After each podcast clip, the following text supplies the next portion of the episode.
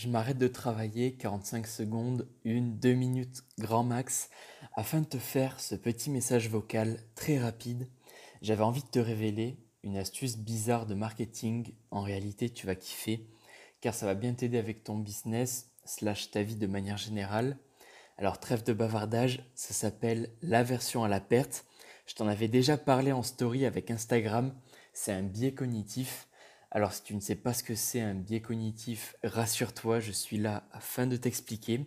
Ça représente en fait un schéma de pensée qui va s'égarer de manière systématique de la réalité afin de te manipuler. Bizarre, n'est-ce pas Mais c'est réel et ça t'arrive et ça m'arrive beaucoup, beaucoup, beaucoup. Il y a cette sensation bizarre de se dire qu'on s'auto-manipule, mais ne t'inquiète pas, Personne n'échappe au biais cognitif, à ces petits raccourcis réalisés à la hâte avec un schéma de pensée irrationnel. Alors maintenant que tu sais ce que c'est un biais cognitif, c'est déjà génial, tant c'est davantage que ta famille, amis et collègues qui ne s'intéressent pas à la psychologie humaine. Alors là, en réalité, c'est du baby marketing, rien de très sérieux, mais ça va te permettre d'apprécier l'aversion à la perte afin de la mettre en pratique avec ton biz slash ta vie généralement. Et ça marche systématiquement avec une panoplie d'exemples ultra concrets. Bref, l'aversion à la perte démontre que les gens sont davantage sensibles à la perte qu'à un gain à valeur égale. Exemple, première situation, tu es avec des amis en ville et il y a du vent et tac, il y a un billet de 100-200 balles qui s'envole, qui détale à toute vitesse alors qu'il était dans ton jean. Il s'en va à 10 mètres en arrière. Et deuxième situation, tu es avec des amis en ville, exactement pareil, et il y a du vent et tac, il y a un billet de 100-200 balles qui apparaît tel que par enchantement à 10 mètres devant toi. Il n'était pas dans ton jean et tu n'as jamais vu cet argent. Alors voilà, est-ce que tu seras davantage triste de perdre ton argent avec la première situation ou davantage heureux d'en gagner? Je précise qu'il a la même valeur avec la deuxième situation.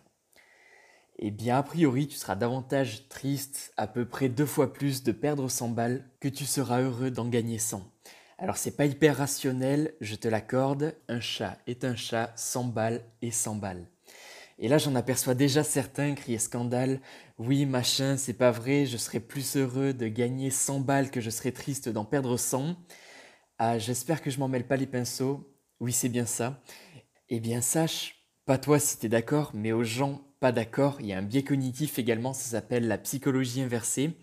Alors, si t'as de la réactance avec ce que je dis, que t'as pas envie de te laisser séduire par cette note vocale, soit t'es un gars exceptionnel, et là je blague, soit c'est l'esprit de contradiction, et ne t'inquiète pas, ça se traite aussi en psychologie humaine. Bien, alors à présent, la grande idée à retenir ici est que si tu arrives à jouer avec l'aversion à la perte avec ta clientèle, et que tu arrives à démontrer qu'elle a beaucoup plus à perdre à ne pas agir ce qu'elle a à gagner avec le statu quo, c'est-à-dire à rester avec la situation initiale de tes clients, ne pas investir, ne pas réaliser l'action que tu désires, eh bien, tu as gagné. Et là, c'est pas du baby marketing, je te rassure. Tu fais vraiment partie des 5% des meilleurs vendeurs de la Terre si tu arrives à bien capter ça et à le mettre en pratique.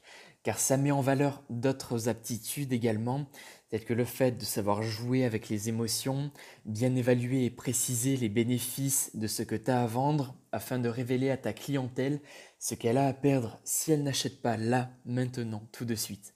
Je vais pas te parler de la FOMO ici, il y a déjà tellement de valeurs à retenir et à appliquer que c'est pas la peine de divaguer, mais rassure-toi, on va y revenir assez vite, t'en as vraiment besoin, alors t'inquiète pas. Euh, ah oui, dernier exemple avant de se quitter. Imagine qu'il y a un patient atteint de cancer avec une demi-année à vivre. Alors je sais, c'est pas hyper gai, joyeux. Et là, il y a un médecin qui arrive et qui lui explique qu'avec sa méthode, son patient a 10% de chance d'y laisser la vie avec son traitement. Puis, il y a également un médecin davantage malin et qui a déjà écouté cette note vocale et qui affirme au patient qu'avec sa méthode, il y a 90% de chances de se rétablir avec ce traitement. À ton avis, chez qui le patient va aller afin de bénéficier d'un traitement? Eh bien, si tu as écouté attentivement cette mini-note vocale qui s'est transformée en un véritable podcast, tu me diras, eh bien, le deuxième traitement. Alors que les chances de se rétablir et d'y laisser la vie sont exactement pareilles avec les deux cas.